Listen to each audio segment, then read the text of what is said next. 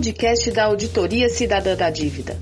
Ouça aqui o que a grande mídia esconde sobre impostos que você paga e as finanças do nosso rico Brasil.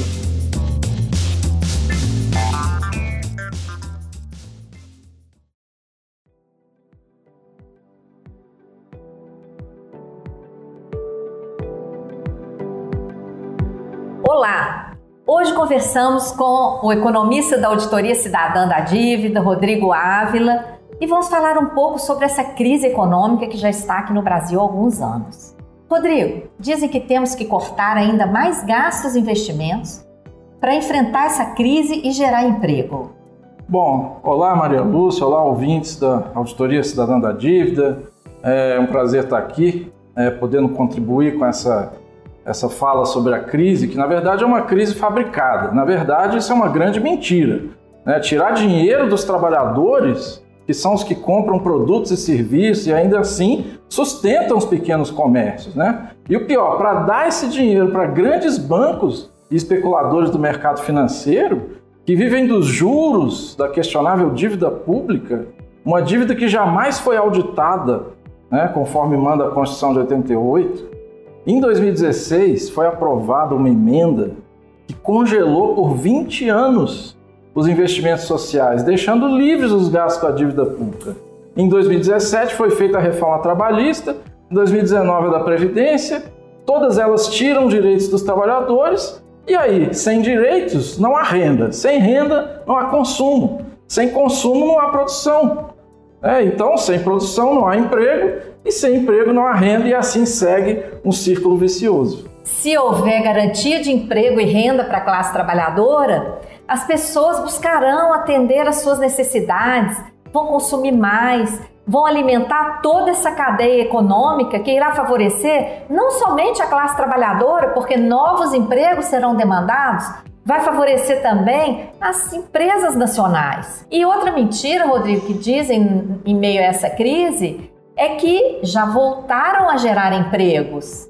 É, na verdade, o que tem ocorrido é uma geração de empregos muito precários, né? Empregos informais, de baixos salários, né? A desculpa, né, de que os cortes de investimentos iriam fazer a economia bombar. Qual que é a grande desculpa? Ah, tem que tirar os direitos para a economia poder crescer. Então é uma grande mentira, isso não tem se verificado na prática. O que vemos é um país em uma grave crise, né, que vem se aprofundando, né? Exatamente, e essa crise ela foi fabricada aqui no Brasil.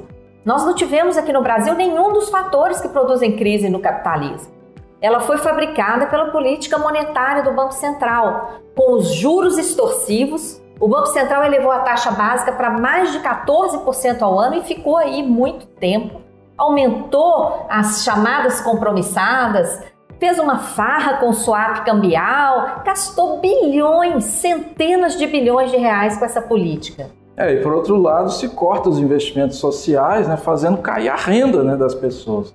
O Banco Central, por sua vez, né, tira de circulação mais de um trilhão de reais por meio das chamadas operações compromissadas, né? Dessa forma, o que, que acontece? Esse trilhão que deveria ter ido para empréstimos, né, para pessoas e empresas a juros baixos, acabou indo para o caixa do Banco Central, para não ficar lá parado, para não servir para nada, ou melhor, para servir de desculpa para o Banco Central remunerar esse um trilhão para os bancos com juros, né, sobre esses um trilhão, mais, né, de um trilhão que estão aí sendo remunerados às nossas custas, né? Sim, enquanto a economia toda padece, empresas quebrando, indústrias fechando, povo desempregado, salários caindo, o lucro dos bancos não para de bater recorde a cada trimestre por causa dessa política do Banco Central. Exatamente, Maria Lúcia. Não é nenhuma surpresa, né, que os bancos apresentem lucros indecentes enquanto os trabalhadores tenham sua renda,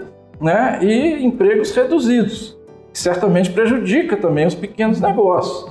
E agora, depois de toda essa, é, que a gente viu, né, que era uma mentira, né, que esses cortes de direitos não deram em nada, né, não deram em maior crescimento econômico, agora o governo vem dizer que precisa cortar mais, né? Ou seja, ainda tem a coragem de dizer que para o Brasil crescer precisa cortar mais, fazer o tal do Plano Mais Brasil, que deveria ser chamado, na verdade, Plano Mais Brasil para os banqueiros, né? Porque retira ainda mais direitos das pessoas, saúde, educação, transporte, para dar ainda mais dinheiro aos bancos por meio de um esquema chamado dívida pública.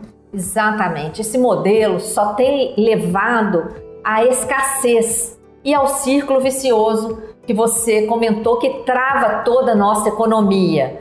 É, exatamente. E aí, qual que é a ideia final, né? Tem que ter uma alternativa, né? Esse é o diagnóstico da crise, uma crise fabricada. E qual seria a alternativa? Não é mais arroz para a classe trabalhadora, né? Isso compromete toda a economia, gerando esses resultados pífios em termos de emprego e crescimento que a gente está vendo aí. A saída é inverter essa lógica de política econômica por meio de uma auditoria da dívida que mostra que esse endividamento não serve ao país, mas serve apenas ao setor financeiro. Convido os ouvintes e as ouvintes a acessarem a nossa página w w w ponto auditoria cidadã ponto org ponto b r e conheça as verdadeiras causas da crise que estão querendo esconder de você, né, para justificar mais retiradas de direitos do povo, para beneficiar ainda mais os bancos. Exatamente. Nós temos que lutar para que as finanças estejam a serviço da economia real e não somente à disposição dessa especulação financeira. Aguardamos vocês em todas as nossas mídias. Venham participar. Obrigado a todos. Um abraço.